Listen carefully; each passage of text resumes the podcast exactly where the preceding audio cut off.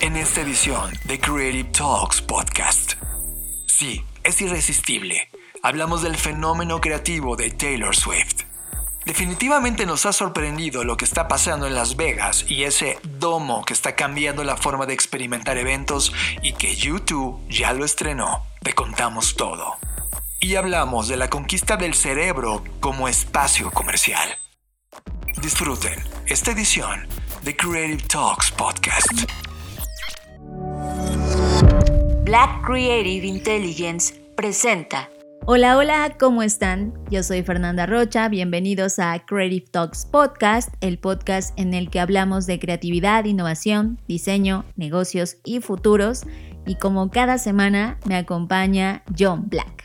Fernanda Rocha, placer estar contigo y también tú que estás escuchando esta edición de Creative Talks Podcast. Tienes que saber que no hubo edición la semana pasada porque nuevamente tuve que tomar un avión de emergencia. Fui nuevamente a esta ciudad, Bogotá, que está como un imán atrayéndome, atrayéndome, Fer, y yo dejándome llevar todo el tiempo. Tuvimos una colaboración con la Cámara de Comercio de Bogotá para explorar justamente todo ese tema de cultura centrada en el cliente y todo lo que hay alrededor de la experiencia y fueron momentos súper interesantes con conclusiones que ya les compartiremos en un futuro cuando mostremos algunas de las conversaciones que hemos eh, logrado como coincidir y sintetizar de todo lo que está pasando alrededor de CX y con esto que está pasando en términos de cultura centrada en cliente. Así que bienvenidos a esta edición de Crave Talks donde hay tres cosas que van a ocurrir que, que, nunca se toman en, esta, en este podcast, pero lo abordaremos. Tengo un poco de miedo, pero interés en cómo lo vamos a abordar.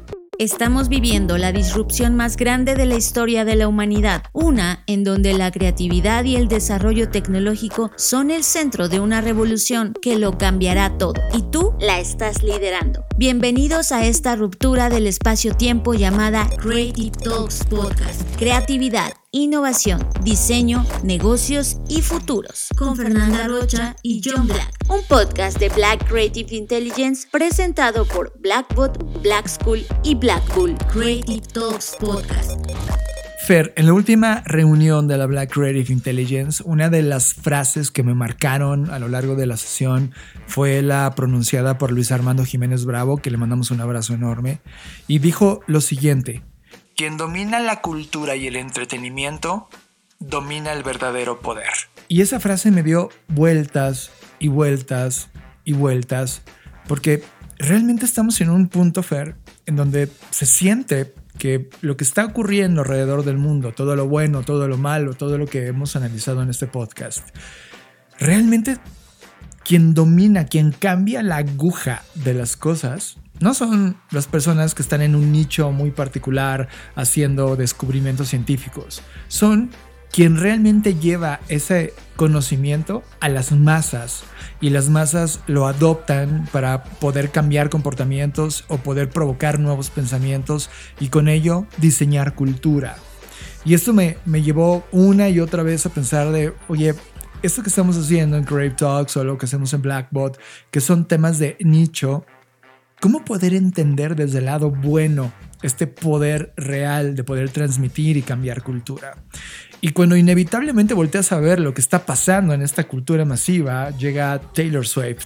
Creo que es algo que hemos estado evitando a lo largo de todos estos meses o años, desde que eh, tocamos a Taylor Swift o que yo en una conferencia particular siempre la incluía para hablar un poco de estos fenómenos de masa y luego la evité porque era un, como un tema de, ay no, hablar de masa, ¿no? Era como para mí como complejo.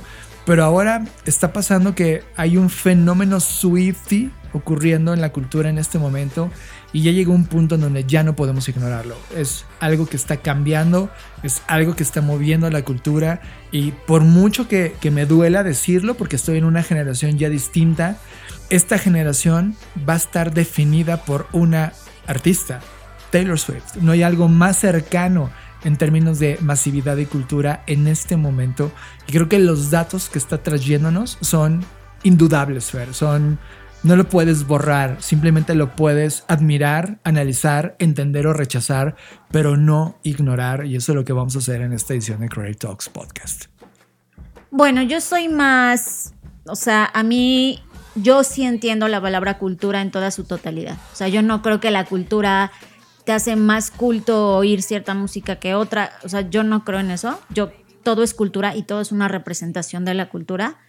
Y por eso es que yo no tengo ningún tipo de rechazo o tapujo de hablar de Taylor Swift en este podcast, porque más allá de todos los fenómenos que ella está provocando, o sea, al final del día es algo que está ocurriendo y que me parece muy interesante que esté ocurriendo en este momento. O sea, justo cuando la sociedad pareciera que no tiene nada que la pegue o la sostenga, pues pareciera que Taylor es ese hilo conductor en el que incluso las personas que asisten a sus conciertos, que valga la pena mencionar que no son solo gente joven, sino van todo tipo de personas. Y cuando digo todo tipo, hablo de clases sociales, de edad, de género, de eh, identidad sexual, etcétera. Pues todo mundo dice que se siente un halo de seguridad, de soporte, de calidez, de hermandad y por eso es que a mí me parece muy interesante. Pero vamos por partes. Yo creo que más allá de los tabloides y de todo lo, el fenómeno de clickbait que hay alrededor de Taylor Swift y que podríamos extendernos muchísimo, o sea, ya quitando como todas esas capas, pues sí, sí ha demostrado que a pesar de, y digo a pesar, porque pareciera como de, hay una mujer que nació ahí en Pensilvania, ¿no? O sea, a pesar de ese constructo que no viene como de la industria de la música como otros músicos porque sus papás eran músicos o estaban relacionados con la industria del entretenimiento de alguna manera. O sea, era prácticamente una provinciana, ¿no? De Estados Unidos que ha demostrado pues que tiene talento para ser cantautora, productora, directora, empresaria y que además creo que el punto más importante es que ha sabido enfrentar las críticas y las crisis de una manera como quizás no habíamos visto que masivamente lo hiciera un artista, ¿no? y que gracias a esa vulnerabilidad que ella ha expresado a través de sus letras, a través de su música, a través de lo que le ha ocurrido a lo largo de su vida y quienes han crecido con esa influencia, pues se han visto representados pues creo que, que, no es para menos el éxito que esté teniendo, ¿no? O sea, y no solo estoy hablando del éxito en millones de reproducciones, en 14 MTV Video Awards, en más de 100 Record Guinness y en todos los, no sé, tiene 12 premios Grammy, o sea, más allá de todos los premios y todo lo que ha ganado, a mí lo que me interesa muchísimo son cuatro puntos de lo que está ocurriendo alrededor de Taylor Swift y los voy a mencionar y luego si quieres vamos profundizando. El primero es que provoca derramas económicas que no habíamos visto en ningún otro artista, o sea, salva economías por momentos, lo cual es brutal.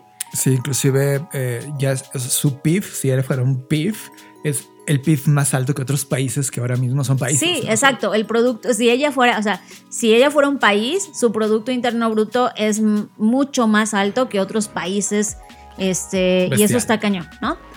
Luego, provoca sismos, o sea, sismos reales. En sus conciertos se han puesto estas mediciones de, la vibración, o sea, y no estoy hablando de espiritualidad ni esoterismo, sino de que estén en un cúmulo de personas El movimiento saltando. de la masa provoca movimientos telúricos. Exacto, entonces es como, wow.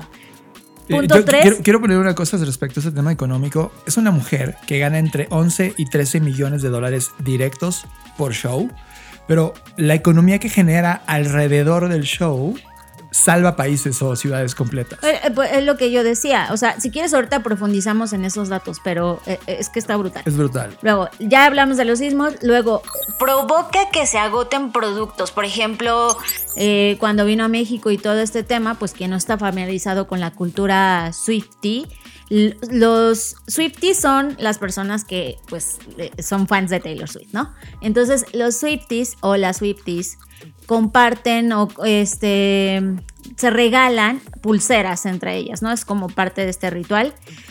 Y Cuando digo agota materiales es porque, por ejemplo, aquí en México hay una cosa que se llama Fantasías Miguel, que es un lugar donde venden materia prima, materia prima así, hilos, botoncitos, cositas, o sea, que sirven como para hacer manualidades. Sí, toda la cultura de manualidades o de hazlo tú mismo ocurre en esa gran bodega, ¿no? Ajá. Donde encuentras esos, esos materiales. Telas y cosas, pegamento, etcétera. Y bueno, este, pues, todo un fenómeno, o sea, vaciaron los estantes, ¿no? O sea, las Swifties. Y ellos muy bien porque lograron entender el fenómeno Sweetie de cada ciudad, donde había Swifty de cada, de cada ciudad, y ofrecían ya como kits para las Swifties. Sí, de arma, arma tus pulseras. Impresionante. Y eso, yo quiero poner un tema ahí, o sea, en construcción de comunidad, Fer, el lograr que tu propia comunidad tenga este halo de compartir entre ellos ese valor, esa cosa manual que tú hiciste para el otro por el hecho de amistad. Wow, es, es un valor importante de esta. De este friendship bracelets. Exacto. Bueno, y por último, otro tema que quiero tocar es. Pues que incluso está influyendo en la creación de programas de posgrado en las universidades. Que se dedican a analizar la literatura o el Literature Taylor's Version, ¿no? Entonces, a ver, vamos uno por uno. O sea, en el primer punto que hablaba sobre la derrama económica, o sea, ha habido muchos ejemplos. Voy a poner el ejemplo de México porque pues es el país en el que estamos. En, México, eh, pues incluso eh, si tú te metes a la Cámara de Comercio aquí en México, hay una página en donde exclusivamente pusieron datos de lo que pasó cuando Taylor Swift estuvo en México, ¿no? Si tú te metes a la página de la Cámara de Comercio, hay una, o sea, un landing page enfocado a esto y ahí dice que hubo más de mil millones de pesos de, rama económica mientras ocurrió todo esto. Impresionante. Y hay una defragmentación que obviamente un gran porcentaje de esos, de ese mil millones de pesos está en la parte de los asistentes, es decir, pues el pago del ticket, pero alrededor hubo otras cosas, hospedaje, porque obviamente hubo gente viniendo de todos lados, eh, incluso no solo de México, sino de otras partes. A nosotros nos tocó en esas fechas de conciertos estar volando en México y cómo estaban Y había aviones llenos de Swifties. De Swifties, impresionante. Luego, eh, alimentos y bebidas, por supuesto, ¿no? Porque pues, estas personas tienen que comer y salen y pues buscan alimentos y bebidas. Comercios alrededor, o sea, lo que decíamos esto de Fantasy Miguel y otros tantos. Servicios, eh, lo que hace un gran total de este mil millones, más de mil millones de pesos, ¿no? En Estados Unidos, la revista Billboard, que también es la plataforma Billboard que mide como la popularidad y todo lo que está pasando con la industria de la moda, perdón, la música, hablaba que cada concierto ella se mete entre 11 y 13 millones de dólares, pero la derrama económica asciende a 590 millones de dólares por evento. De tal manera que la economía norteamericana sumó más de 5 billones de dólares en el tour, lo cual lo hace en el tour económicamente más exitoso de la historia musical de ese país. Y de ahí el fenómeno se replica en cada ciudad de Latinoamérica y en cada ciudad de Europa que visitó en esta, en esta gira. Y eso, Fer, cuando tú ya lo ves como una eh, máquina económica con un impacto económico en términos del nivel que tiene, te das cuenta que la maquinaria de Taylor Swift, el éxito de Taylor Swift es, indudable, o sea, no lo puedes evitar. Esto es un fenómeno, el fenómeno cultural artístico más importante de los últimos años. Y a eso todavía no se le suma el, los tickets que ha provocado la venta ya en cines, ¿no? Porque, bueno, para quienes no sepan, además de el The Eras Tour, que fue este, pues, esta gira internacional, pues también va a haber, digamos que la misma gira, pero ahora proyectada en salas de cine, ¿no? En donde pues también hay todo un fenómeno, o sea, porque tú dirías, bueno, ver un concierto en el cine, pues vas, te sientas, comes tus palomitas y la verdad es que no es así. O sea, en realidad la gente que va a la sala de cine, pues es como si fuera el concierto, o sea, actúan de esa manera. Eh, intercambian los bracelets, cantan las canciones, se levantan. O sea, lo que harías en un concierto real es lo que la gente hace, ¿no? O sea, yo quiero ir al concierto, yo, yo, yo. O sea, eh, eh, grabando el podcast te voy a decir, por favor, Fer, compra ya un ticket si es que hay tickets, ¿no? Eh, y la verdad es que mi objetivo, yo no soy fan de Taylor Swift, yo lo hablo desde un punto de vista neutral, te lo juro que pongo playlist y solo me engancho con dos o tres tracks, ¿no? Que son además de sus top 10 más importantes, pero culturalmente no me habla. Y yo, literal, mi, mi postura es ir a sentarme a disfrutar el concierto, sentarme a disfrutar. Pero hemos visto los videos de lo que está ocurriendo al interior del cine. Es una fiesta, es una celebración. Pues es que es un concierto, ¿no? Es, está cañón. Está ahora, cañón. Yo, yo, nunca pensaría que te emocionaras así, o sea, viendo una pantalla. Exacto. O sea, es que a eso voy. O sea, por eso te decía que para mí cada cosa es cultura. No es como que, ay, qué cultural. O sea, no, todo es cultura. Y para mí la cultura Swifty eh, más allá del fenómeno fandom, es un fenómeno que no encuentro hoy en ningún otro lado. O sea, es un fenómeno de amor, de compartir, de tener algo en común y de ver al otro. O sea, me parece brutal que, que un artista pueda hacer eso. Yo, yo, sé que la mayoría de los artistas pues unen a las masas, ¿no?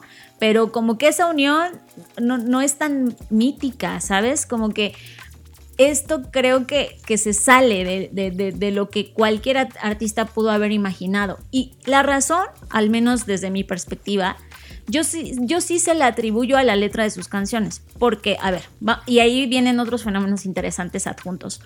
Lo primero es que ella es la única artista en este momento que ella escribe. O sea, Hoy la, a la mayoría de los artistas les escriben sus canciones, ¿no? Ellos nada más son como una máquina, eh, un micrófono y, y, que repiten esas letras y ya. Pero ella no, ella escribe sus canciones y lo ha hecho desde, o sea, siempre, toda su carrera ha sido así. Obviamente ha tenido colaboraciones y no estoy diciendo que no haya un equipo, por supuesto que lo tiene, pero ella es como la mente maestra detrás de es, todo. Es que escribe, compone, produce. Sí, está cañona. Edita, o sea, o sea sí, sí es un artista. Por eso yo te decía, o sea, esa pueblerina que, que nadie tenía fe, o sea, demostró que sí es un artista. Ahora, algo importante, y, es, y, y, estamos hablando de esto no por hablar solo de Taylor, sino el fenómeno que esto provoca, ya vimos en la economía, pero también en la industria del entretenimiento. ¿A qué me refiero?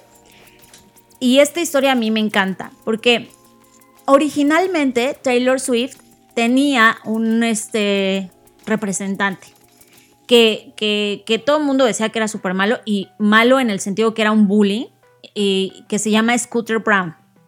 Y entonces eh, Taylor Swift, pues al principio de su carrera hizo deals con él y luego él, su empresa, este, adquirió, eh, su empresa se llama Ithaca Holdings y adquirió todos los derechos de las canciones de Taylor Swift que eso fue una súper mala jugada, ¿no? Que, que, que, además le pasa a todas las personas en la industria de la música. Sí, o sea, o sea, es como nunca eres dueño de lo tuyo. Nunca eres dueño de ti, como marca ni siquiera, y ni siquiera como letra, ¿no? Entonces, lo que hizo Taylor Swift fue escribió en su Tumblr y bueno, ahí es donde dio a conocer la noticia de que su antigua disquera, Big Machine Records, iba a ser adquirida por esta nueva Ithaca Holdings por una cantidad brutal que era 300 millones de dólares y que como parte de eso pues eh, ahora ellos iban a ser dueños de sus canciones, lo cual pues ella no estaba de acuerdo y entonces eh, eso significaba que todo su material discográfico pues que era un trabajo de 10 años, o sea no era como, hay unas cancioncitas ahí,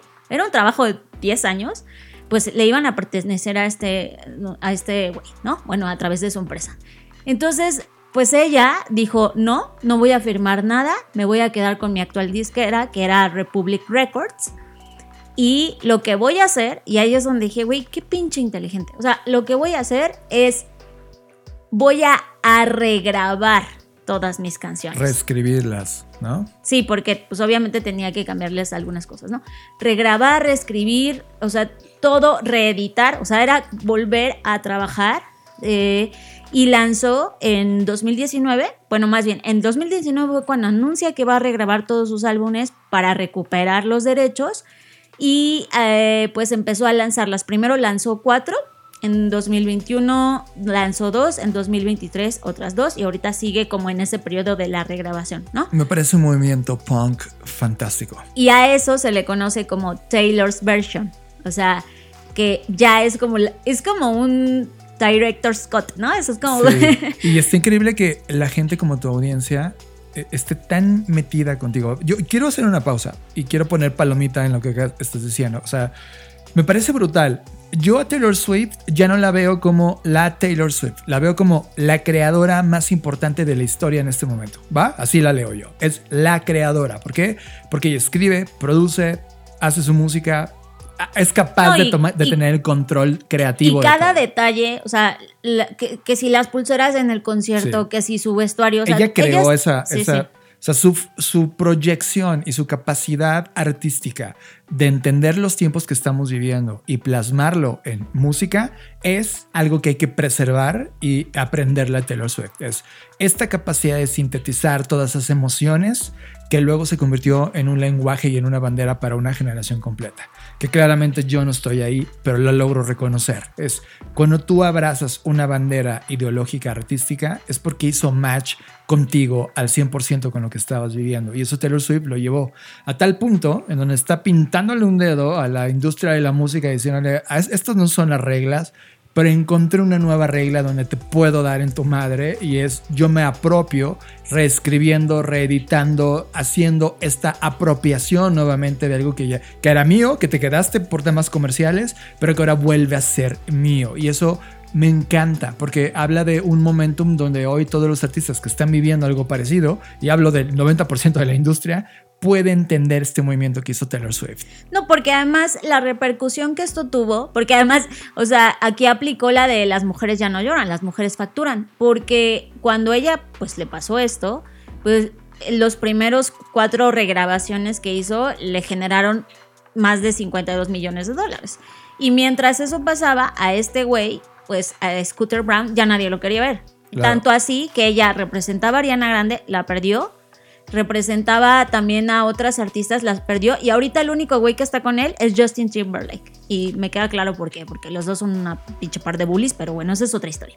Entonces, el punto de acá es que eh, el que un artista se haya atrevido a como dices tú, a pintarle el dedo, darle la espalda a la industria, decir, pues, güey, voy a reescribir, literal, no solo mis canciones, voy a reescribir la historia de la industria musical. Sí. Pues eso... Es importante. Y de cara a la relación con cada uno de sus fans, Fer, eh, me parece el ejercicio de comunidad más hermoso que he visto en la industria de la música. Y eso es brutal, porque una vez que la tienes, una vez que tu comunidad está ahí, que has creado un ritual entre ellos y que además te apoyan en ese movimiento, no hace más que crecer y crecer y crecer. Y creo que Taylor Swift lo llevó. Quiero ponerte solo un dato de estos primeros días de la llegada del concierto a los cines. Eh, creo que el mundo se había sorprendido cuando Michael Jackson muere y todo el documental Let This Is It llegó a los cines. se convirtió en el documental más importante de la historia estrenado. Pues ahora este The Eras Tour de Taylor Swift ya, ya es el documental o el concierto. es que no es documental porque ahora espera, ahí vienen dos documentales. O sea, esto no ha acabado, chicos. Esto apenas empieza. Pero el, hecho de que haya recolectado 124 millones de dólares en un fin de semana es, es brutal. Ya This It ya, ya lo dejó. Es como. No, es que, o sea, pues es que es aquí le va a doler a quien le tenga que doler. O sea, no ha habido un artista que haya logrado esto. Y The Joker, The Joker, pero ojo, no tiene que ver con música. The Joker es un estreno de Hollywood en un octubre, ¿no? En el momento en el que estamos parados hoy. Está a nada de, desplazar a The Joker. O sea, no solamente se va a convertir en el musical más importante, sino en el estreno de un octubre más importante de la historia. Es que ha roto todos los. Ahora, hay algo y ahí es donde yo sí me identifico. Hay una canción, creo que se llama The Man, en donde Taylor Swift habla, y por eso iba sobre las letras, sobre, y es una gran pregunta, es como, güey, yo he hecho todo esto. Todo esto, o sea, todo lo que acabamos de decir, soy productora, soy directora, he ganado millones, muevo la economía, y aún así se me cuestiona si soy la mejor artista, ¿no? Claro. Y es, si fuera hombre, ¿me cuestionarían igual? No, no, no la cuestionaría. Y, creo que ese es el punto que ella pone en la mesa. Es como, claro, güey, o sea, si, si, neta, si fuera hombre, ya todo el mundo estaría, claro, como... Ese es, es el siguiente Michael Jackson, ¿no? Exacto, pero no, no se puede ganar ella esos títulos. Y no solo no le impide tener éxito, sino también creo que eh, tampoco debemos concentrarnos solo en eso. Es decir, para mí también es importante de dónde se origina todo esto. O sea, no es como, ahorita pareciera que es un éxito de la noche a la mañana, ¿no? Como que, güey, un día se puso una zapatilla y pum, ya, ya era Taylor Swift. Nunca lo O sea, ella ha trabajado desde los 16 años y dejó su lugar en donde obviamente sus papás le apoyaron para poderse ir a vivir su sueño y buscar lo que ella realmente pues, le, le, hacía feliz, que era componer pues música.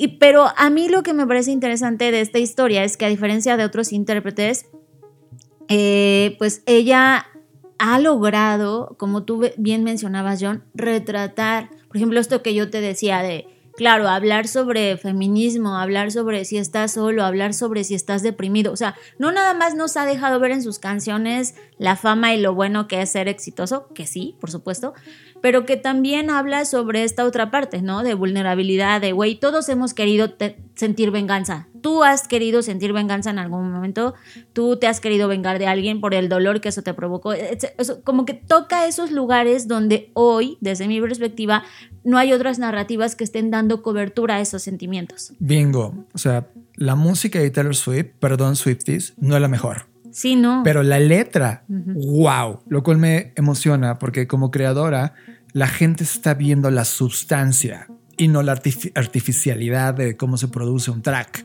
O sea, hoy tú puedes estéticamente crear un track para pegar y hay reglas muy básicas en la industria de la música como para tener un ritmo que sea un ritmo que se pegue en la mente y que todo el mundo se emocione con él, aunque no diga nada, ¿no? Aunque la letra sea basura.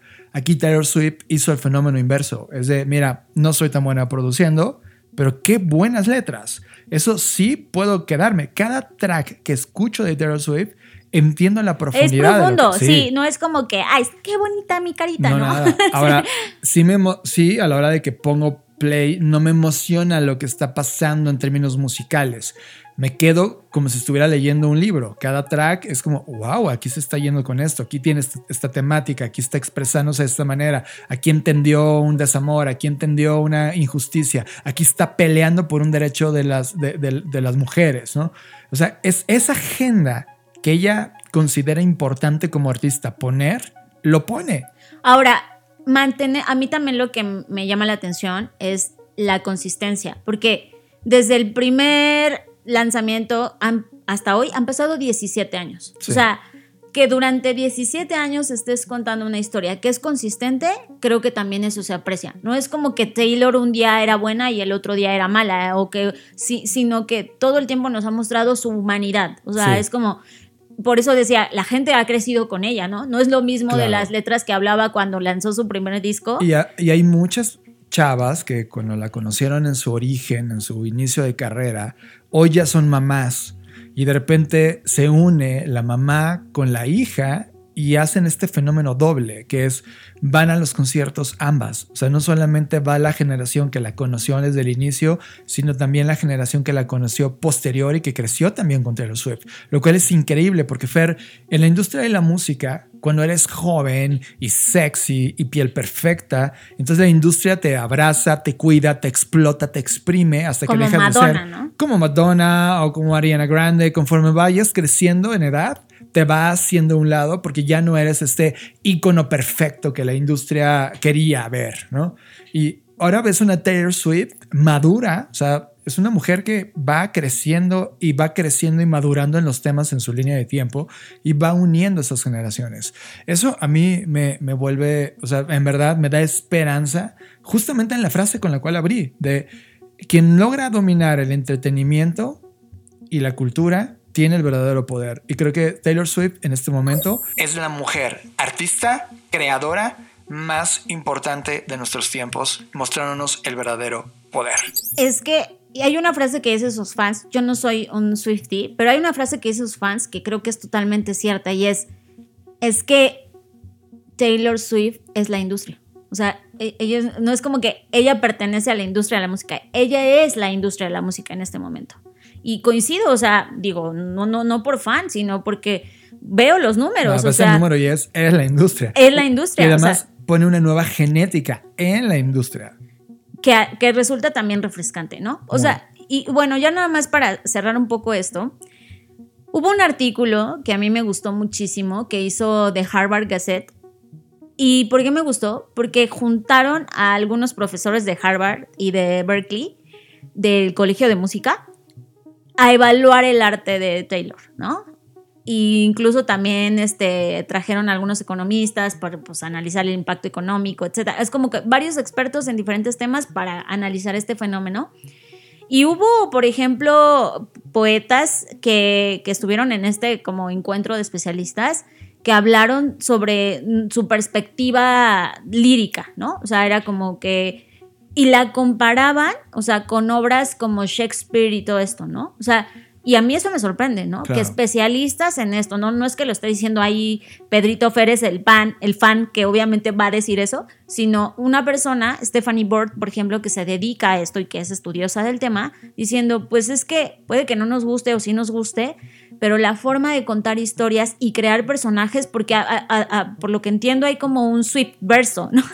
¿No? O sea, hay, hay toda una serie de personajes que son constantes en estos 17 años por eso hablaba de la consistencia, que pues pues que tienen una forma muy particular de contar las historias y además de llevar la secuencia temporal y como la estructura, pues por eso es que en, en, una universidad comenzó a ponerse en la mesa el dar este programa que hable sobre la literatura de Taylor, ¿no?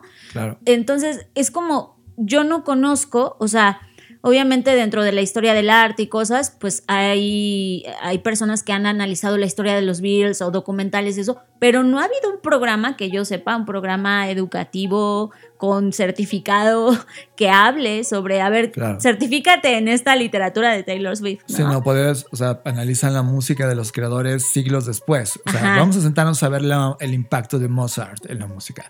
Aquí lo están haciendo con alguien que está viva que está joven, que le hace falta muchísimos años para seguir desarrollando su arte e inclusive explorando otros territorios como el cine. Va a grabar su primera película escrita por ella, lo cual me encanta porque no solamente te deja entender que es un artista unidimensional en lo que hace en la música, sino también ha dirigido algunos de sus videos, también está explorando otras manifestaciones culturales y ahora lo va a llevar al cine y eso es eh, tremendamente refrescante.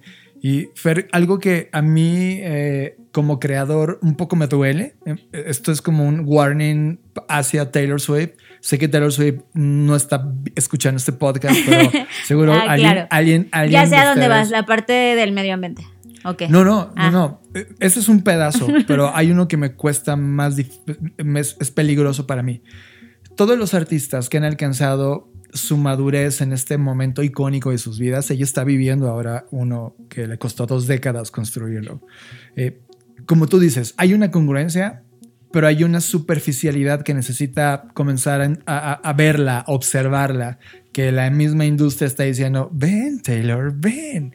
Por ejemplo, el fenómeno Swifty, como se le conoce hoy a cualquier cosa donde ella se para, y voy a poner el ejemplo más claro, en la NFL actualmente sostiene una relación. Yo no voy a criticar la relación amorosa. Ella es un ser humano experimentándose en el mundo y puede enamorarse de él o de quien se le pegue la gana. Pero cuidado, Fer, porque si se logra eh, entender que donde se para Taylor Swift hay un fenómeno, o sea, yo no sé en este momento cómo voy a terminar la relación con Travis Kelsey, que es este jugador de Kansas City, si no me equivoco es el quarterback, pero en cuanto ella se paró a ver un partido de él, ¿no? En, en, un estadio de NFL. Al otro día, su playera se convirtió en el top 5 de las playeras más vendidas de la liga y de la nada comenzó a generar millones de dólares de ventas en su playera de ese jugador en NFL. Lo cual, eh, ese efecto Swifty, no, Swifty se puede solo eso, o sea, volver superficial. La gente ahora ya está preguntando si ella va a ir a todos los partidos porque quieren verla a ella, no a él. Ojo, segunda cosa, está exacto. Pero de cara a los dueños del partido, de cara a los dueños de estos ah". jugadores, como, ah, vale la pena relacionarse con de alguna manera con ese universo Taylor Swift. A eso me refiero con cuidado con la superficialidad. segunda señal, Fer. El cine, como saben que ella va a dirigir esta película, también el cine ha comenzado a decir, ah, vamos a meterlas en más películas. Ella ya ha participado en otras películas, o sea, ella eh, inclusive ha donado su voz, bueno, donado, ha, ha sido la voz de algunas de las, de las películas, pero, por ejemplo, hay una película que a ti a mí nos gusta, Deadpool, en la versión 3, que está siendo grabada desde hace un par de meses, donde hemos visto a Wolverine, el regreso de Wolverine con el traje amarillo. Eso es un tema demasiado nerd para todos, pero hay una emoción. También se rumora que Taylor Swift aparece en esa película, lo cual crea un halo de especulación para justo potenciar el fenómeno Swifty. Y Swifty, y ojo, cuando fue a ver el partido de la NFL, adivina con quién iba acompañado. Con, el, con Hugh Jackman, el actor de... Y también iba con el actor de Deadpool, que es Ryan Reynolds. Entonces, muchos de los de las eh, por semanas, las rumores que había sobre si sí va a salir o no va a salir, todo el mundo decía, ya ven, es que está grabándose ahora mismo y claro que los invitó. Ese tipo de superficialidades de la farándula, cuidado, porque mucho de este halo interesante de Taylor Swift puede ser explotado si ella no se da cuenta de que, oye, espera, no, tengo una marca que, que, no puede ser No, yo creo que ahí tú la estás subestimando, porque, ok, entiendo que te enteras de estos chismes recientemente porque íbamos a grabar este podcast, pero esto ha pasado durante toda la carrera de Taylor Swift. O sea, ha pasado con todas sus parejas, ha pasado con todas sus amistades, o sea, es algo a lo que yo no lo llamaría superficialidad. O sea, tú lo ves superficial porque en tu amigo no es Ryan Reynolds, ¿no? Pero, o sea, a lo que voy es, cuando ya estás ahí, pues estás ahí. O sea, no, no puede ella fingir que, ay, mis amigos son los chicos del ballet parking. Y no porque yo quiera menospreciarlos, sino esa ya es su, su élite de amigos. O sea, ella ya está ahí yo creo que más bien ella lo ha sabido capitalizar. O sea, desde mi perspectiva y por lo que he estudiado de ella y lo que he visto como fenómeno, las relaciones o los proyectos en los que se ha enrolado, pues ella, ella sabe, o sea, ella sabe el impacto que genera, o sea, ella, ella, sabe y ella sabe que poner el dedo ahí es pues participar, es decir que está de acuerdo, etcétera y yo, yo, yo la veo a ella muy inteligente. O sea, yo por eso te digo, creo que un poco la está subestimando en ese aspecto. Yo sí creo que ella es lo suficientemente inteligente y estratega. O sea, mira, a tal grado que el costo de los boletos del cine cuestan una cantidad que es su álbum. O sea, sí, está ligado a la narrativa. O sea, cada cosa que ella hace la piensa minuciosamente. Entonces, no creo que esto sea la excepción. Eso me lleva a la segunda que tú bien ya viste. Si esto es así, o sea, Taylor Swift no tiene la... Ojo, a ver, Taylor Swift no tiene la responsabilidad de estar salvando al planeta. No, claro. Ok. Pero sí tiene la responsabilidad en esa inteligencia y sobre todo está rodeada cuando usa tecnología que otros han utilizado, como Coldplay, el saber que hay una conciencia que está muy ligada al pensamiento de Taylor Swift sobre el cuidado del humano en general y el cuidado, en este caso, del medio ambiente. Sus conciertos son de los conciertos más contaminados. Así es. Entonces, Ahí, por ejemplo, hay una conversación donde todavía me quedo hueco. Es como, oye, no, no eres la única. sí, podrías hacer más por Podría hacer mucho más. Ahora teniendo este poder y, ojo, hablando de los temas que ha hablado, hay un gran, oye, pero este inciso ya sí, lo, vuelvo a decir. ¿Cómo es que te tomas un avión para ir a un lugar cinco minutos y. Exacto. O sea, sí, sí, e, sí, esas cosas que es como. Te entiendo, lo entiendo. No debería, o sea, no está obligada a ser una vocera de eso o mostrar eh, un apego eh, intelectual a la resolución de ese problema. Pero pero podría hacerlo. o, sea, con la infraestructura que tiene. Con, el, poder que tiene hoy. Con la visibilidad que tiene hoy. Con la influencia que tiene hoy.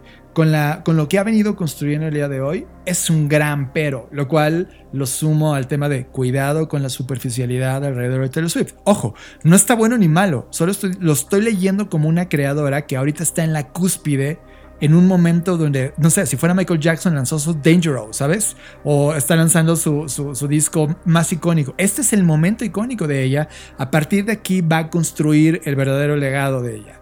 Y hasta hoy estoy asombro, asombrado por la potencia del icono creativo que es hoy en la industria. Cuidado con volverse superficial o cuidado con no ver esos temas delicados en los cuales ella, ella podría aportar demasiado a esa conversación. Esas son las dos cosas que, que, dejo en la mesa que como creador no le aplaudo a Taylor Swift. Claro, sí, totalmente de acuerdo contigo. O sea, yo, yo lo dije desde un inicio. Yo tampoco soy Swifty y tampoco. O sea, hay algunas canciones como la que dije que sí me resuena su letra, pero no, no me gusta la producción musical, porque no me gusta mucho ese tipo de música, pero eso ya es un tema de gustos y personal, ¿no? Pero al final esto es lo que es. O sea, eh, eh, como conclusión lo que quiero decir es, si estamos ante la persona, el artista, la creadora más importante de todos los tiempos, sí. O sea, eso no se puede negar, ¿no? Ah, eh, te puede gustar su música, puedes estar en desacuerdo, pero lo que ella ha logrado, el que hagas colapsar una plataforma de tickets, el que hagas colapsar la economía o resarcirla, etcétera. O sea, eso te habla del fenómeno que, como dije, quizás no está todavía en su prime, no lo sé, a lo mejor apenas viene. O sea, yo, yo sí veo que con el tema de ella en su incursión en la producción audiovisual o de contenidos como documentales, películas, etcétera, pues quizás vemos otra nueva era de estas eras, ¿no? De, de Taylor Swift, que además es muy inteligente llamarle era a cada fase de tu vida. Pero al final lo que quiero decir es que si es un fenómeno, que de lo que está pasando en la industria del entretenimiento, en este caso muy particular en la industria de la música, aunque afecta a otras como ya vimos el cine y todo esto, que para mí es un hito de algo que nadie más había logrado, ningún artista en la historia, eh, y que además lo hizo a su manera, ¿no? Que eso también es muy difícil en esta industria. Yo como creativo me quedo con eso, Fer, y con esto cierro esto. La razón por la cual decidimos hablar ahora del, del fenómeno Taylor Swift es porque al final es un ejemplo de lo que tú y yo deberíamos estar haciendo como creativos. Ha mostrado consistencia, o sea, casi dos décadas desde que ella decidió, se la creyó y fue a crear todo, todo. Y fue por todo, o sea, crea música, escribe, produce, postproduce, tiene el control creativo de lo que está haciendo. Es, es, es una gran inspiración, o sea, es... Fer para mí se ha convertido en un referente. Si bien no estoy endiosado, es como wow, es la persona que está hoy lográndolo y lo ha venido construyendo por dos décadas. Eso es lo primero. Lo segundo, la congruencia que ha tenido con su, con su día a día me parece fenomenal. Y que le vaya económicamente con el poder que hoy tiene, es, me parece absoluta congruencia. Es como me paro de pie y digo, bravo, hacer contenido de calidad sí lleva, sí puede llevar a un momento donde culturalmente mueves la aguja y toda esa generación de Swifties que son fan y creen en estas letras, enlazan con estas letras y se han despertado muchos movimientos creativos y feministas a partir de esto, ¿no? Ese es el efecto y eso es lo que realmente importa de un trabajo creativo o artístico que tienes una inspiración que compartir con alguien y ese alguien lo lleva a su nivel, a su cancha y hace cosas con eso. Y creo que Taylor Swift está ahí lográndolo. A mí me, a mí me parece un referente ahora mismo, lo, lo meto en mi agenda de referentes, no como fan, sino como alguien que se inspira en, porque ella lo está logrando de manera increíble y llevando la industria de la creación a niveles en donde se están convirtiendo en esta potencia económica. Y ojo, hay países enteros que llevan décadas también construyendo este, esta narrativa, Corea uno de ellos, aquí es donde se emociona Luis Armando Jiménez Bravo, en donde hay países eh, que en lugar de generar una estrategia de marketing para que posicionar su país... de marca país. De marca país tradicional, lo está haciendo a través de los contenidos, a través de sus creadores. Y esa primera línea de fuego va de artistas que hacen música, artistas que hacen cine, artistas que escriben libros, artistas que eh, plasman visualmente cosas o que están generando narrativas multimedia. Y eso, Fer, a mí me emociona porque nuevamente estamos en el momento más importante para ser creador y este momento donde la economía está poniendo en alto no a un deportista, no a un político, no a alguien de otra esfera, sino a un creador en la cúspide del éxito económico por compartir sus creaciones en una industria. Me emociona muchísimo.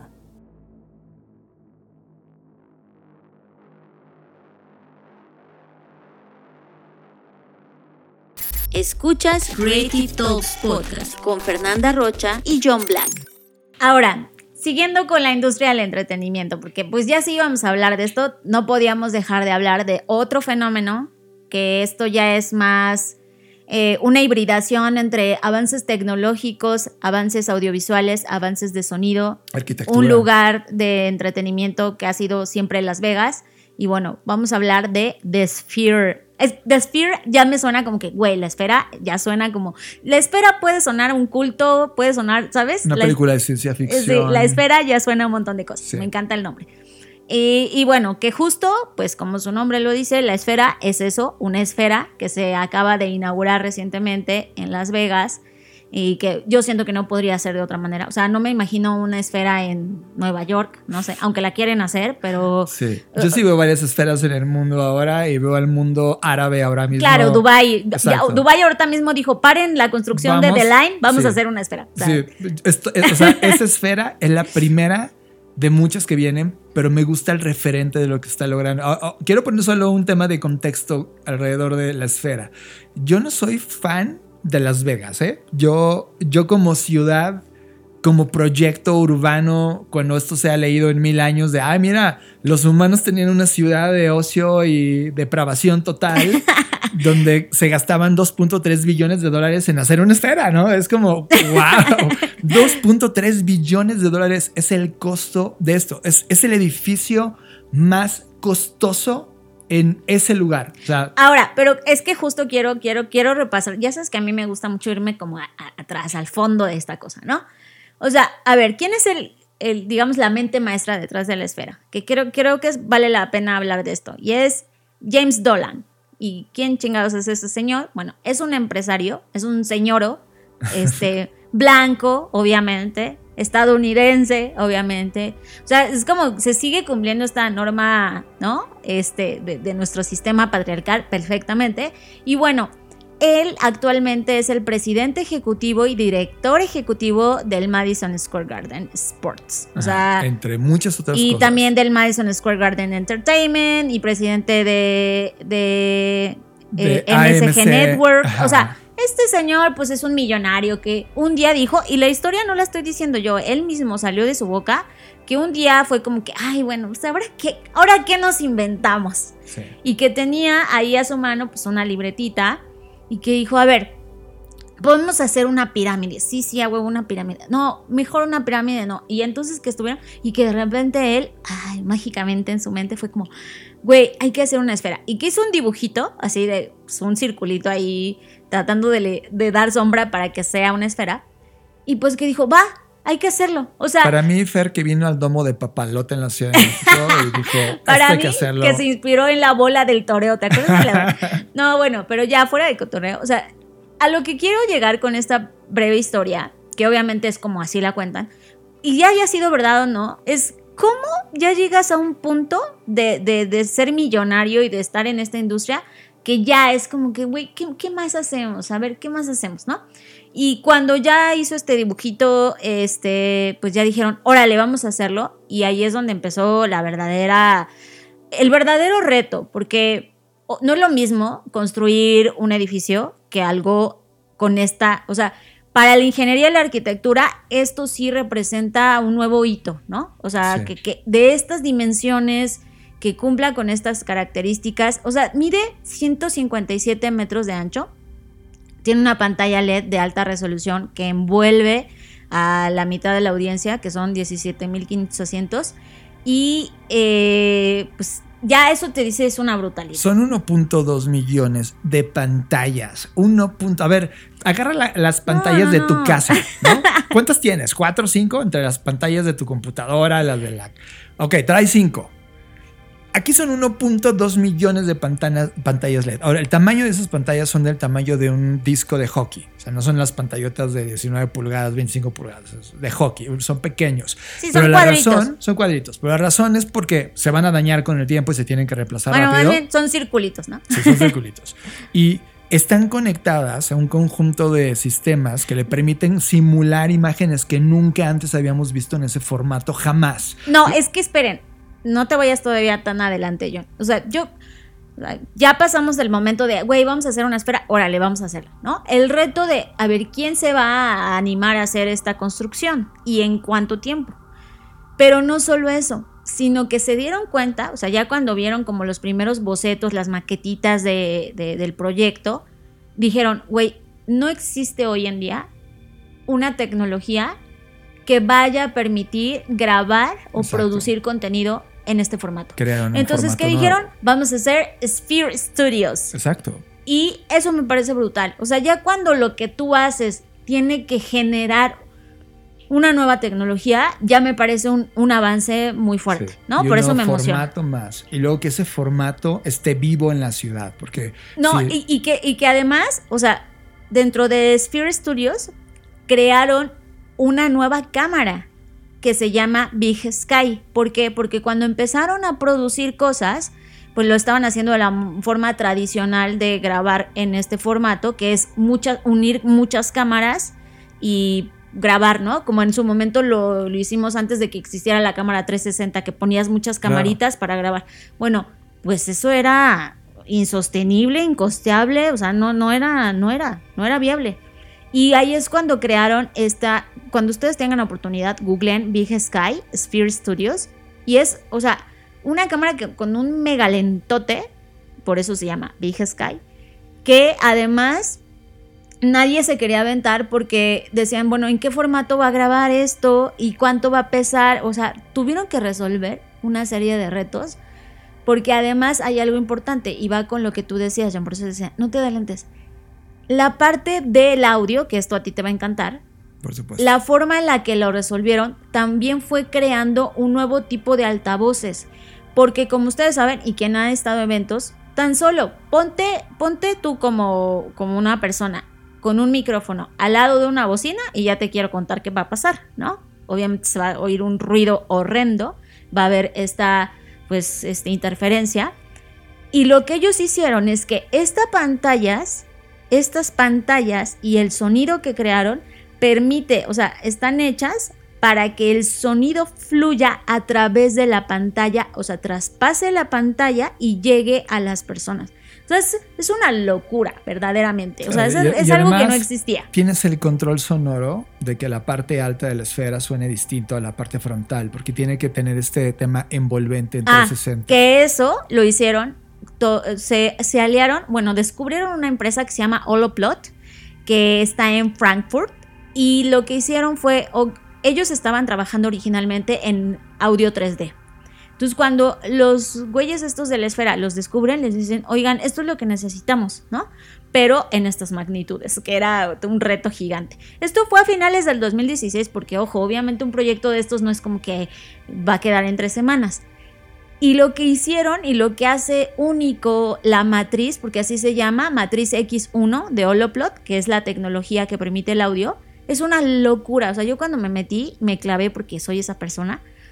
Lo que hace es que no solamente eh, la calidad de audio es brutal, sino que tiene un sistema de inteligencia artificial que se autocorrige y regula durante el, el- o sea, durante el evento. Si nota que hay una desestabilización, ecualiza de manera automática y además va aprendiendo porque tiene su sistema de machine learning que va aprendiendo de cada evento hasta hacerlo pues, perfecto. O sea, Sí, es, básicamente... es- es la tecnología con la que el planeta sonoriza al planeta puesta en un pequeño lugar de manera artificial y es, es divino, ¿no? En términos de lo que hay tecnológicamente metido en ese lugar. O sea, crearon algo y, y ya sé, está- es que estoy muy entusiasmada con esto porque digo, wow, es que neta está cabrón. Lo que ellos hicieron fue generar dentro de este sistema algo que llamaron hologramas de sonido. Y el holograma de sonido básicamente es poner un sonido imperceptible para que tú generes una sensación. O sea, es, es como si pudieras de alguna manera estimular tu cerebro con un pequeño susurro que tú no estás oyendo realmente, pero que se está transmitiendo.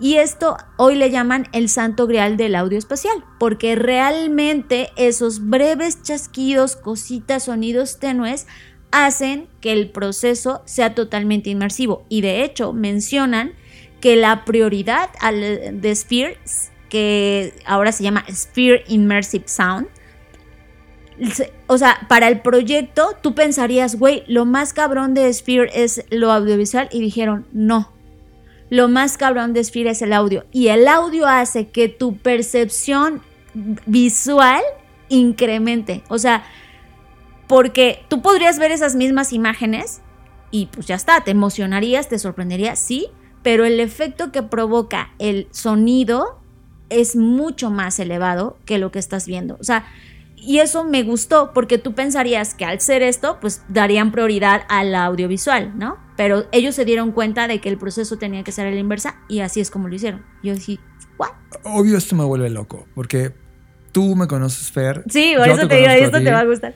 Y de, yo te vengo jode, que jode, que jode. No es una palabra ya sugerente, sino es casi forzada. De cualquier experiencia en la cual nosotros estemos en un escenario debe tener esta potencia sonora y la potencia visual. A tal grado que hemos eh, diseñado un lugar específico que se parece más a una casa de cine que, un lugar de dar clases. Y te dije, el futuro tiene que ver con esto. Cuando ves The Sphere, te das, te das cuenta el, peso que tiene el audio y el peso que tiene lo visual para contar una historia. A mí el edificio completo y su interacción a mí me, me, vuelven loco porque por una noche, por ejemplo, imagínate que la esfera se convierte en una calabaza porque está cercano a noviembre, o en un ojo, o sea, ah, cosas que ocurren en el mundo real. The Sphere reacciona y tiene esta comunicación con la ciudad a través de esas imágenes.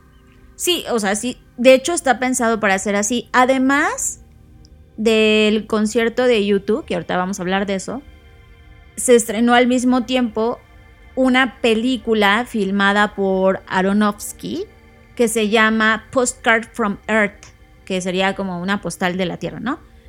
Y bueno, lo que explicaron es que cuando le proponen a este güey de, pues vamos a hacer esta peli y la vamos a proyectar acá, pues obviamente, pues no, no, no existía eso, ¿no?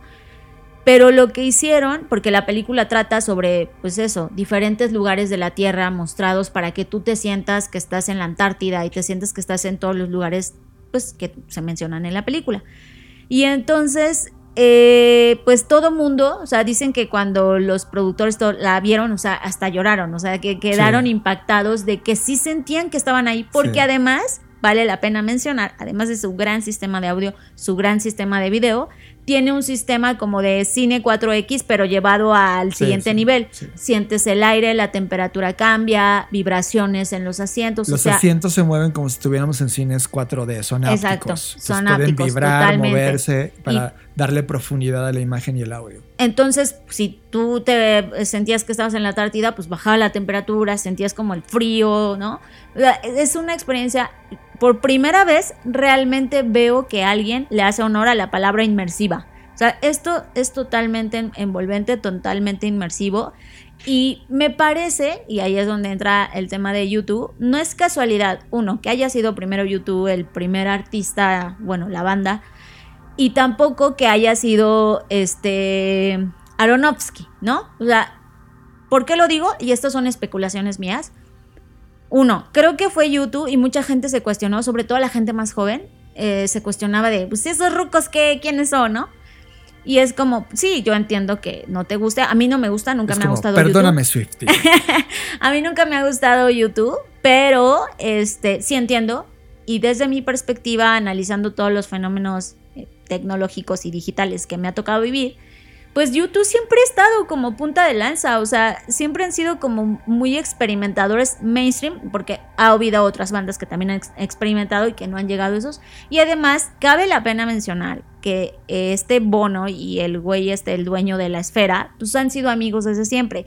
Y en los récords de de venta de tickets en Las Vegas en términos de bandas, YouTube siempre ha sido quien llena. Entonces, güey, ¿por qué vas a apostar? O sea, no vas a apostar por un artista que no te va a llenar el primer día de tu inauguración de tu juguete favorito. El único artista que pudiera haber reemplazado a YouTube, sin duda, era David Bowie. Ah, bueno, claro. No está en este plano. Pero coincido contigo. O sea, YouTube siempre ha estado en, en cualquier tecnología nueva experimentándola. Por ejemplo, YouTube trabajó muy de la mano con Steve Jobs para todo el proyecto del iPhone y fue la primera banda en dar gratuitamente su música en la edición de los iPhones. Que ahí los odiaron. Creo que ahí es donde se ganaron la mayor cantidad de odio porque nadie quería tener en su iPod nuevo la pinche música que a huevo te metían de ellos. Yo desde ahí los odié, sí es cierto. Sí, y mira hoy dónde están dando conciertos en esfera. mira cómo le salió la historia. Fueron la banda que más experimentó, por ejemplo, el metaverso hace 15 años, cuando en los Sims, ¿verdad? Second, no, Second no, Life. En Second Life. En Second Life fue la primera banda en la historia en dar un concierto en metaverso. Y así, cada salto tecnológico YouTube ha estado ahí experimentando, viendo formatos y llevando su música, aunque a otros no les guste, ¿no? Y, pero esa parte cultural de la cultura digital, eh, YouTube eh, me quedaba totalmente claro. Ahora, nosotros no hemos estado ahí, morimos por estar ahí, pero, pero hemos sí visto he visto videos. todos los videos que hay. Y my God, esto, esto es un formato nuevo. O sea, acaban de encontrar en Las Vegas un espacio de entretenimiento brutal. O sea, es. Que creo que le viene bien, o sea, revive, ¿no? Porque a pesar de que todos los hoteles que están ahí le han invertido un montón a sus centros de espectáculos, pues sí es verdad y estaba viendo datos que a raíz de la pandemia, si bien no estoy diciendo que la gente dejó de ir a Las Vegas, menos, ahora que ya podemos ir a todos lados porque ya no... O que se corre la Fórmula 1 en las calles de Las Vegas. Sí, o sea, yo, yo estoy de acuerdo que sigue habiendo gente interesada en Las Vegas, pero sí siento que Las Vegas había entrado en una especie como de linealidad, en, el sentido de que ya sabías que shows, ya, ¿no? O sea, siempre hay conciertos, lo que sea pero creo que esto le da, o sea, a mí, por ejemplo, el video que más me ha gustado que vi fue cuando se abre como un portal. O sea, neta sí se... Dentro de la esfera. De la esfera, sí. lo has visto? Sí, brutal, Y es que está muy cañón, o sea, es como, güey, y eso que es un video, o sea, no estoy ahí viviéndolo. Y no, yo definitivamente, o sea, en cuanto me sea posible, me voy, me voy a la esfera porque... Es que, la esfera, Fer, se convierte no solo como un recinto, un vinio, se convierte en un actor más de la narrativa. Sí, totalmente. Y, eso no lo habíamos visto jamás en un espacio, ¿no? Este se convierte en un espacio que puedes aprovechar para contar una historia, en el, en el espacio mismo. Eh, también, ojo, no solamente va a haber conciertos, va a haber peleas de la UFC ahí también. Sí, la fórmula, o sea, no me imagino cómo va a revolucionar el ir a ver una pelea. ¿no? O sea, ¿qué va a pasar en los gráficos alrededor? Se va a ver como fuego. No tengo la menor idea, pero. Se va a incendiar. esto abre la posibilidad a utilizar ese medio de, de maneras que, que, que, que metan fuerza a la conversación central, que en este caso es el espectáculo alrededor, el espectáculo de la música o la pelea, pero lo que hace alrededor va a sumar. Eh, Fer, creo que es, es, paradójico lo que estamos viviendo. O sea, ahora, sí, totalmente. Ahora mismo estamos hablando, cuando prendes las noticias, de una guerra adicional, no solamente la de Ucrania, sino lo que está pasando en la, en la franja de Gaza. Y eso conmueve al mundo y nos, nos recuerda lo miserables que somos como humanidad, pero por el otro lado ves estas expresiones artísticas que dices, fuck, esto está ocurriendo al mismo tiempo. Es que eso, y qué bueno que lo mencionas, porque a mí cuando la gente me llega con teorías sobre cómo piensa que va a ser el futuro y piensa en un futuro único, yo lo primero que hago es como, no, no, no, a ver, a ver, el futuro nunca llega de manera unilateral. Nunca, o sea, todas esas promesas que nos han vendido de las ciudades pulcras, impecables. O sea, el futuro no va a llegar así. Véanlo ahorita. Y, esto es una gran eh, reflexión que tengas, John. O sea, al mismo tiempo que están bombardeando un hospital lleno de niños, está pasando por el otro lado esto. Y así, si así es el presente, hay muchas posibilidades de que, que, así llegue el futuro. O sea, el futuro va a ir llegando de a pedazos y, de formas incluso contradictorias. Y, eso es algo que casi no se analiza en las narrativas futuristas, porque se le da pie a una sola cosa que va a pasar, ¿no? De todos vamos a estar súper saludables porque chalala y es. No, o sea, así como va a haber gente súper saludable por los tratamientos personalizados y la prevención de enfermedades, va a haber gente que se va a seguir muriendo. O sea, y eso mm, es que en esa dualidad es en la que estamos es metidos. Mucha dualidad, o sea, de repente este podcast, y lo he escuchado en conversaciones hacia afuera, de gente que dice, es que yo lo escucho, lo escucho unas semanas y luego me desintoxico de ustedes. sí. Y la razón es porque eh, a veces nos volvemos absolutamente realistas y vemos ese lado del mundo bombardeado, ¿no? O sea, hablamos de esas posibilidades negativas del mundo y de repente somos tan superficiales como hablar de una esfera donde va a haber entretenimiento de millones de dólares. O sea, eh, ambas cosas están ocurriendo en este plano y, ahora básicamente hemos hablado de Taylor Swift y la esfera, que son dos íconos de la industria creativa en este momento. O sea, quien está dando las buenas noticias en el mundo ahora es la industria creativa. y, no lo podemos negar porque justamente lo, es, la razón de este podcast es hablar de creatividad humana.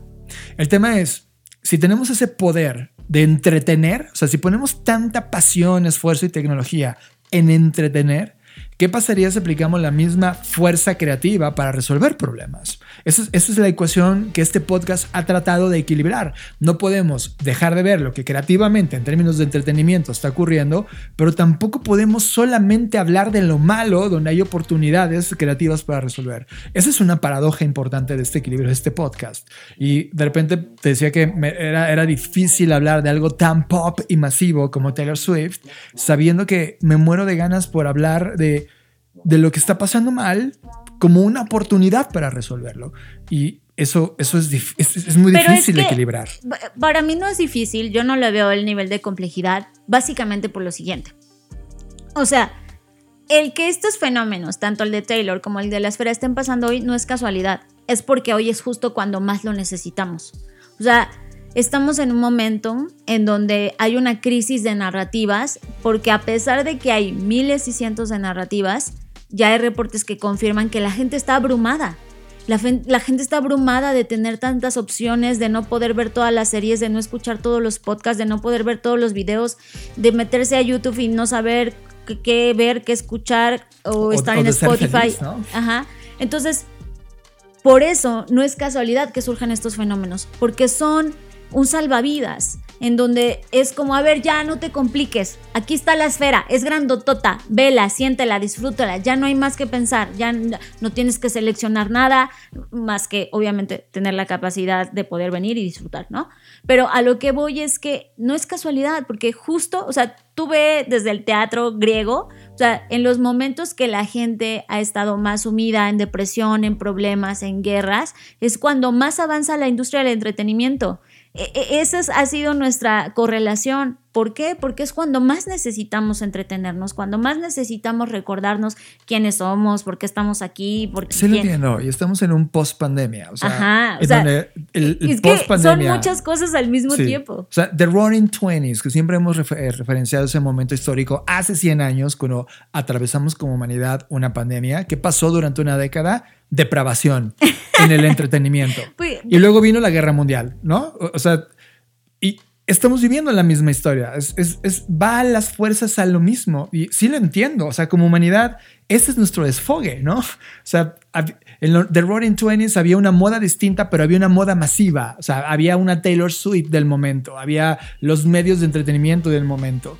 Hoy estamos viviendo nuestros medios. Una de las frases que yo, siempre que me preguntan cómo va a ser el futuro, es exactamente como es hoy, solo que con nuevos juguetes. O sea, la humanidad siempre es la misma. Tiene los mismos ciclos de comportamiento una y otra vez. Estés en Roma, estés en Nueva York o estés en la franja de Gaza. O sea, se repiten los patrones una y otra vez, solo que con tecnología nueva.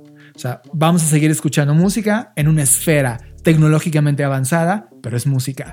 La misma música que nos sentábamos en un cuarto con 100 personas en un palacio a escuchar a Beethoven, ¿no? O sea, es el mismo acto de sentarte y escuchar música, solo que tecnológicamente hay un contexto distinto. Pero es el mismo humano dejándose sentir y llevar por las notas y letras de alguien. Eh, eh, es, eso a mí me, me, colapsa como humano porque digo, ok, ok, va, acepto esta parte de la humanidad. Acepto lo que viene, porque la historia la hemos vivido una y otra vez, pero volteas a tu lado y no todo el mundo está consciente de que estamos en este history repeating, esta historia repetida. Y para ellos es nuevo. Y eh, claro que es nuevo porque, porque no naciste hace 100 años, ¿sabes? Hay esta inconsciencia humana. Pero bueno, da igual. Lo que hacemos, y con eso cerramos ya el bloque porque el podcast ya lleva una, una hora y tenemos que hablar de una última cosa. Como saben, cada semana en W Radio, que es una de las estaciones más importantes de nuestro país y de las de mayor historia, tenemos los jueves un pequeño espacio en el noticiero más importante del país en términos de radio. Y en ese pequeño espacio hablamos de desde el futuro. Y esto es lo que hicimos esta semana. Enlace. Desde el futuro. Con John Black y Fernanda Rocha. Diga así las cosas. You've got to come back with me. Where? Where? Back to the future. En Desde el Futuro ya hemos hablado de la posibilidad de grabar los sueños que tenemos para el otro día verlos en un video o ese instante en donde podríamos controlar nuestra computadora, nuestro teléfono sin la necesidad de hacer clic en la pantalla o en un teclado, moviéndolo tan solo con nuestro pensamiento. Pero ahora, Meta, la compañía de Mark Zuckerberg, nos ha llevado a un escenario de futuro inquietante. La capacidad de recrear imágenes mentales a partir de escáneres cerebrales utilizando inteligencia artificial. Eso significa que las interfaces informáticas están explorando ir más allá de las pantallas táctiles de tu teléfono móvil o tablet, los teclados e incluso más allá de los ojos y los gestos con las manos. Para explorar al interior de nuestras propias mentes y pensamientos. Investigadores de Meta Platforms, empresa matriz de Facebook, Instagram, WhatsApp y Oculus VR, que colaboran en el Laboratorio de Investigación de Inteligencia Artificial de Facebook y en la Universidad PSL de París, Anunciaron el proyecto Image Decoder, una nueva aplicación de aprendizaje profundo basada en modelos básicos de código abierto que traduce la actividad cerebral en imágenes altamente precisas de lo que el sujeto mira o piensa casi en tiempo real. Esto le permitiría a Meta poder ver los pensamientos, ideas, imágenes observadas o imaginadas de un ser humano En función de su actividad cerebral. siempre y cuando ese ser humano escaneado estuviera usando un centro de neuroimagen y fuera escaneado desde una máquina MEG.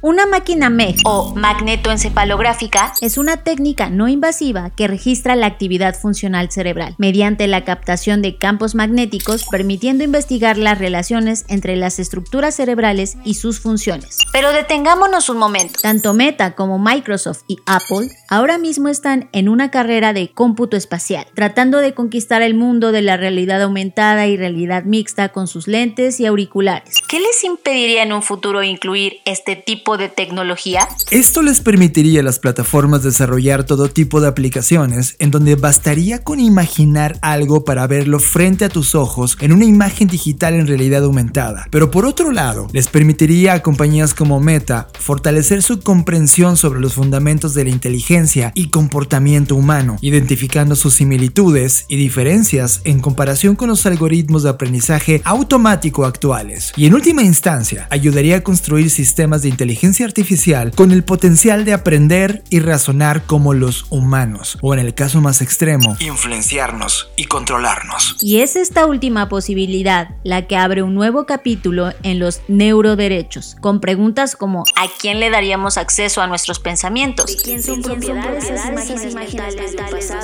o un futuro imaginado. ¿Cómo usaríamos nuestras memorias? Posiblemente la guerra por la conquista de nuestro cerebro traerá consigo una nueva categoría de productos Neurocomerciales. Nos vemos, nos vemos en el futuro. Fer, impresiones sobre lo que acabamos de escuchar. Bueno, a mí me emociona y me entusiasma hablar de esto porque es algo que estoy trabajando a la par en el reporte de tendencias Black Trends 2024.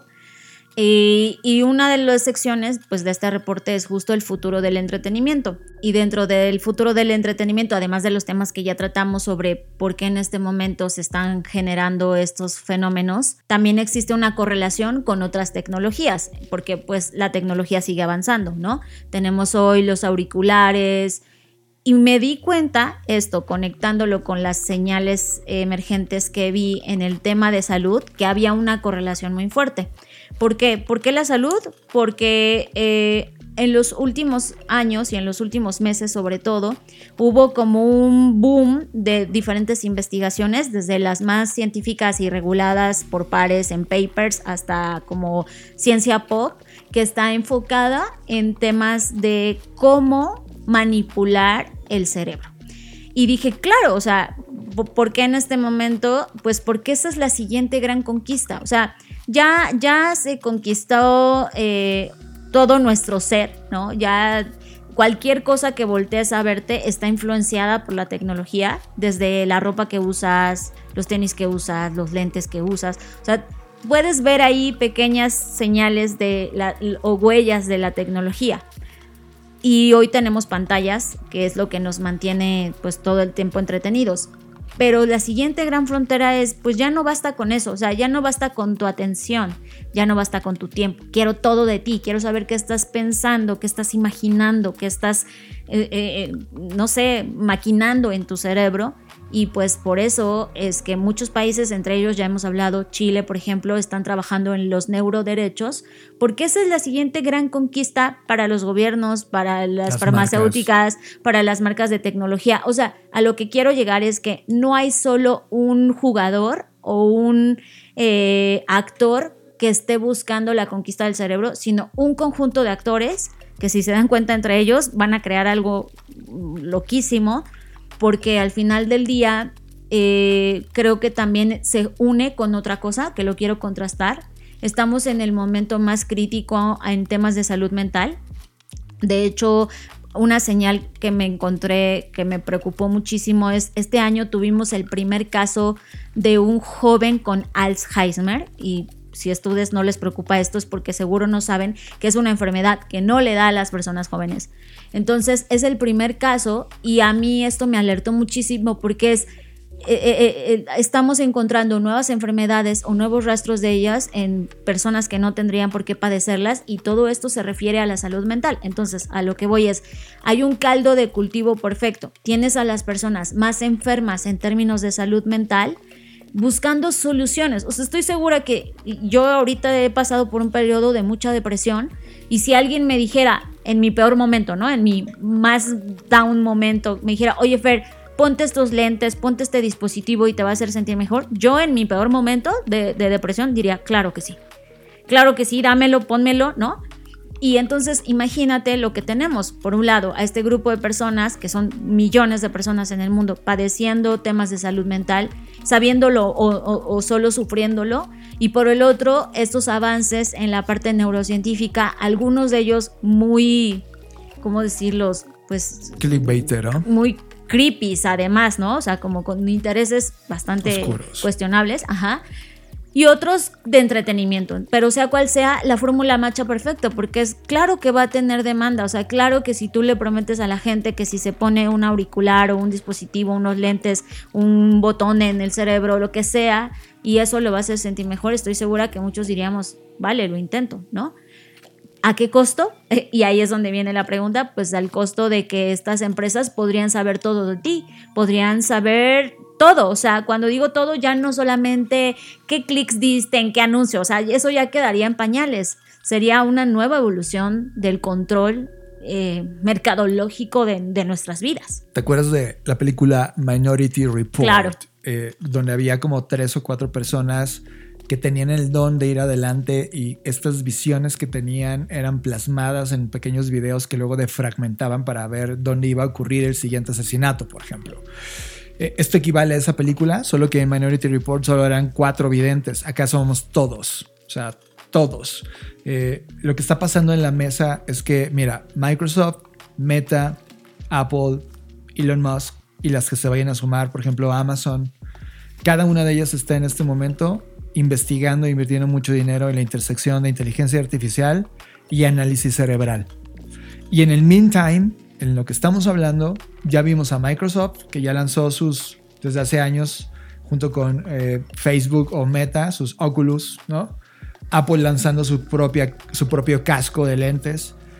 Y lo que decía el spot, ¿qué les impide a ellos? Agregar un sistema eh, magnetoencefalográfico que mida y traduzca o logre durante esta línea de 10 años, imagínate que esta tecnología se vuelve democratizable y perfeccionable en 10 años, logra utilizarnos como sujetos de estudio, pero nunca nos lo dijeron. O sea, hoy tienes un smartwatch de cualquier compañía en tu mano y no te han dicho que a lo largo del tiempo eres tú un sujeto de estudio donde están midiendo todo tipo de datos y cruzándolo con los datos que ya tenían de las plataformas digitales para llegarte de manera más concluyente cada vez que tenías un periodo menstrual, ¿no?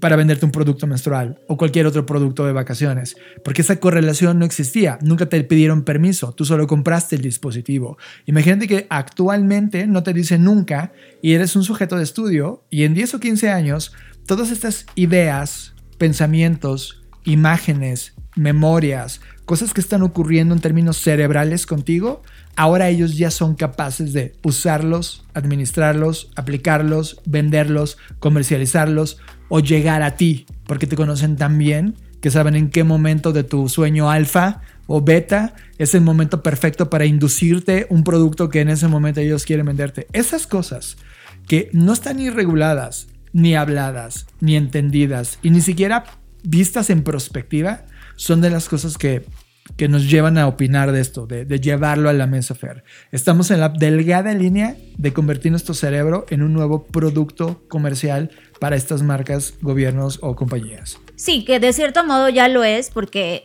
pues está comprobado que las redes sociales han manipulado nuestra forma de pensar, manipulan por quién votar y todo eso, pero esta es una nueva frontera. Por eso hablaba al inicio sobre los neuroderechos que para quien nunca ha escuchado el término, bueno, es un conjunto de nuevos derechos que se están promoviendo, eh, pues que contemplan, mm, o más bien su objetivo es proteger el cerebro y su actividad según el avance del desarrollo de la neurociencia y la neurotecnología, ¿no? O sea, básicamente es anticiparse a estos posibles proyectos comerciales, eh, pues de salud, de lo que sea, que están enfocados en monitorear y posiblemente manipular la actividad cerebral así como la información proveniente de ahí, ¿no? Que esto de nueva cuenta, John, también creo que tiene un lado filosófico, porque porque pues si bien estos escáneres pueden ver como las sombras de nuestros pensamientos y eso,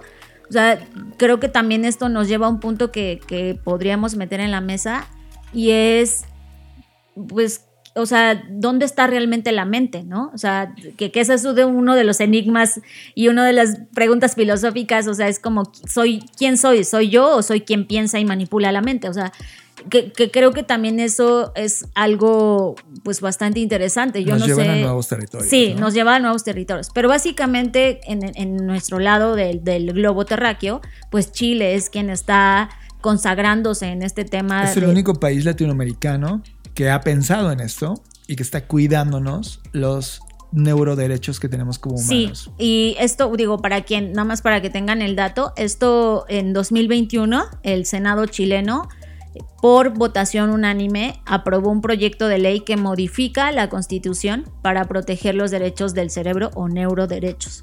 O sea, esto, esto fue un hito, ¿no? Y, bueno, seguramente mucha gente no lo sabía, pero esto está pasando en nuestro continente y creo que es muy importante que se comience a platicar de esto, porque como lo decía, la tecnología no para, o sea, no es como que ahorita porque está la guerra no hay tecnología, ya vimos, están pasando todas las cosas al mismo tiempo. Al mismo tiempo sí. Y al contrario, ¿no? Yo creo que estos procesos aceleran mucho más y como les decía, está la parte comercial de las grandes tecnológicas, pero también está la parte de salud, donde hay laboratorios que están estudiando, por ejemplo, en lugar de que tú te tomes una pastilla y actúe como una pastilla actúa, que es se va tu estómago, desde ahí pues, todo el proceso digestivo, etcétera en lugar de eso, sean nanocápsulas que contienen nanorobots que en este caso particular están trabajando para que lleguen al cerebro a través de tu torrente sanguíneo y una serie de pruebas que están haciendo.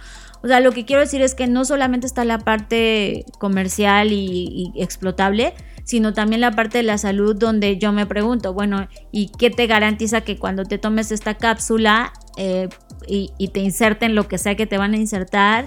No modifique eso, o sea, te cura, pero ¿qué, qué efectos secundarios tiene, no? Claro. Eh, pero bueno, o sea, todo esto está pues por, ver. por, verse y está generándose ahora mismo. Por verse, por regularse, por hacerse, por pensarse, pero lo que sí sabemos es que no hay ética en estas compañías que sí lo están haciendo. Sí, que ya nos lo han demostrado, ¿no? O sea, OpenAI y todas estas que están enfocadas hoy en día en los lenguajes de programación, pues no han mostrado ser, como tú dices, John, precisamente las, las más éticas ni las más preocupadas por nuestros neuroderechos. Por eso es nuestro deber, sí, preocuparnos por eso y entender que todo va construyendo. O sea, al final lo que yo quiero dejar en la mesa es que es muy fácil caer en tentación. O sea, yo vi esta última semana todos haciendo sus eh, anuarios, que además me da mucha risa porque en México nunca nadie hizo anuarios, eso es de la cultura estadounidense. de los noventas, ¿no? De, ay, ¿cómo me vería? Y es, o sea, sí entiendo, sí entiendo que es fascinante quererte ver en mil representaciones, me queda claro. Pero al final del día todo eso está alimentando un montón de cosas que no sabemos. O sea, eres el llenador del captcha para es. la máquina, ¿no? Y este es un captcha más que estás es llenando. Un dato más de, ah, ya veo cómo lucías a estas edades. Por lo tanto, No, no solo eso. facial. No, no solo eso, es perfeccionamiento del modelo, Claro. perfeccionamiento del reconocimiento facial, Claro. tu- extracción de datos, porque además en la aplicación pues Sí. ya salieron todos los Sí. derechos de privacidad que invade. O sea, es decir, eh, mm, por esa razón veo que es muy factible. O sea, imagínate que, que pusieran de, a ver, prende tú la computadora, prende tu cámara y haz este ejercicio. Y ahí ya estarían rastreando tus pensamientos, ¿no? O sea, igual me estoy yendo a, a un futuro muy distópico, pero lo que quiero decir es que es muy fácil. Tú creas una app que aparentemente es algo divertido y aparentemente es un chistorete nada más. y de repente ahí es donde entrenamos a un montón de modelos. A eso me refiero con The Roaring Twenties. Que, o sea, es como, de, come on, ya lo hicimos hace 100 años y hace mil. Ya hagamos algo distinto, man. O sea, ya, en serio, I'm so fucking late. Es como, estoy cansado de tanta invisibilidad humana solo por el mero placer del YOLO y el entretenimiento personales. Y es como, come on, somos más que eso. Y cuando ves estas, noti- estas noticias, por el otro lado, gente aprovechando el momentum de la invisibilidad humana masiva, haciendo estas cosas. Mira, métanse a la página que les voy a dictar, donde, donde van a ver el proyecto, porque además son descarados, lo publican libremente. Es como dinosaurio, Dino, Dino, D-I-N-O, Dino, luego versión 2, en, es decir, Dino V2, vuelvo a repetir, Dino V2, punto, Meta Demo Lab. Meta de meta, así como suena. Demo de demo, lab de laboratorio. metademolab.com. Vuelvo a repetirlo todo junto. dinov2.metademolab.com. Y vean lo que está pasando. De una compañía que está dejándonos ver qué es lo que está pasando en términos overview de lo que sucede públicamente presumible, pero imaginen lo que está pasando al interior y las discusiones. No creo que sean tan distintas a lo que tú y yo hemos platicado sobre las posibilidades. Estás escuchando Creative Talks Podcast con Fernanda Rocha y John Black. Pues ya está, llegamos a la parte final de este episodio. Gracias por estar acá. Gracias por ahí. ah, recibimos esta semana un par de audios, eh, sobre todo de episodios pasados, o sea, referentes, por ejemplo, al episodio de vulnerabilidad. Gran episodio. Gracias a todas las personas que me escribieron directamente, que me contaron algunas cosas de sus vidas. Me da gusto que pues haya servido de algo, porque al final del día creo que la intención más que otra cosa era expresar y externar cómo me sentía, pero si eso ayudó a alguien a descubrir algo, pues de verdad pues me siento muy honrada y todavía más de que me lo hayan compartido. Y también gracias a los que mandaron mensajito por el nuevo episodio de Magazine Review que acaba de lanzar John. Entonces tampoco es que los hayamos dejado sin episodio. Aquí estamos eh, y bueno, pues muy contentos porque mil cosas están pasando. Seguimos avanzando con lo del FBS, está el reporte de tendencias, tenemos cursos eh, ahorita en Black School que va a ser un taller sobre... eh, yo le diría creatividad avanzada, porque son técnicas creativas que funcionan para todo tipo de procesos, independientemente a lo que te dediques en tu carrera profesional. Este es un taller que va a permitir que eleves tus capacidades creativas a otro nivel. Entonces ahí está este taller, eh, lo pueden encontrar en blackschool.rocks por si quieren más información.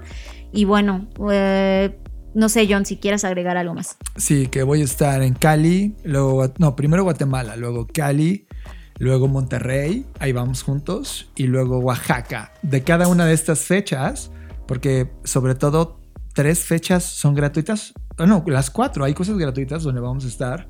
Eh, vean nuestras redes sociales para decirles cómo obtener entradas, tickets o asistir a estos eventos. Cali, Guatemala, Monterrey y Oaxaca. Está increíble. Y ojo también, esto me tardé un año en hacerlo, pero ya lo estoy escribiendo ahorita.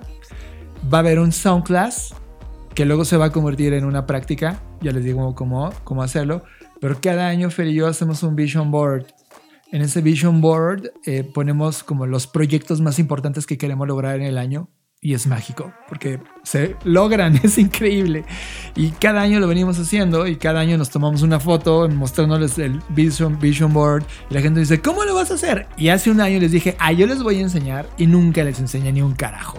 Pero ahora sí, me estoy adelantando y va a haber un Vision Board para hacer en noviembre, o sea, estamos hoy a octubre, en un mes esto va a estar publicado en Black School para que puedan escuchar cómo hacer un Vision Board y luego vamos a hacer un taller donde todo el mundo puede hacer su Vision Board. Entonces, vamos a hacer un Vision Board, hagan su Vision Board de 2024, va a estar increíble, yo lo sé, háganlo como una práctica. Si están dudando de un Vision Board, yo lo pensaría dos veces. Es una herramienta poderosísima en términos creativos. No es mágico, por supuesto que no lo es, requiere mucho trabajo tuyo, pero como un recordatorio de las cosas que quieres que ocurran, tu mente lo agradece cuando ve el nivel de prioridad visual. Así que eso también va a ocurrir en Black School. Pues listo. Muchas gracias por estar en esta edición de Creative Talks Podcast y como cada edición, Fer. Nos vemos, nos vemos en el futuro.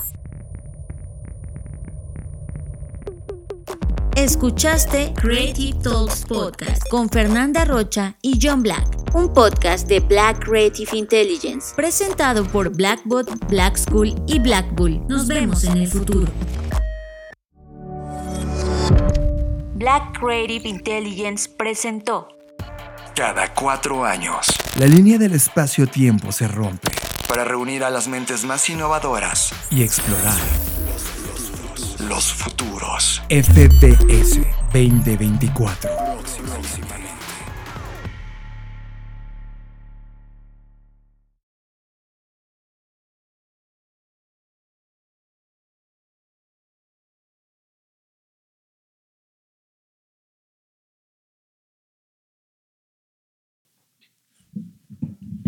Voy a grabar el este.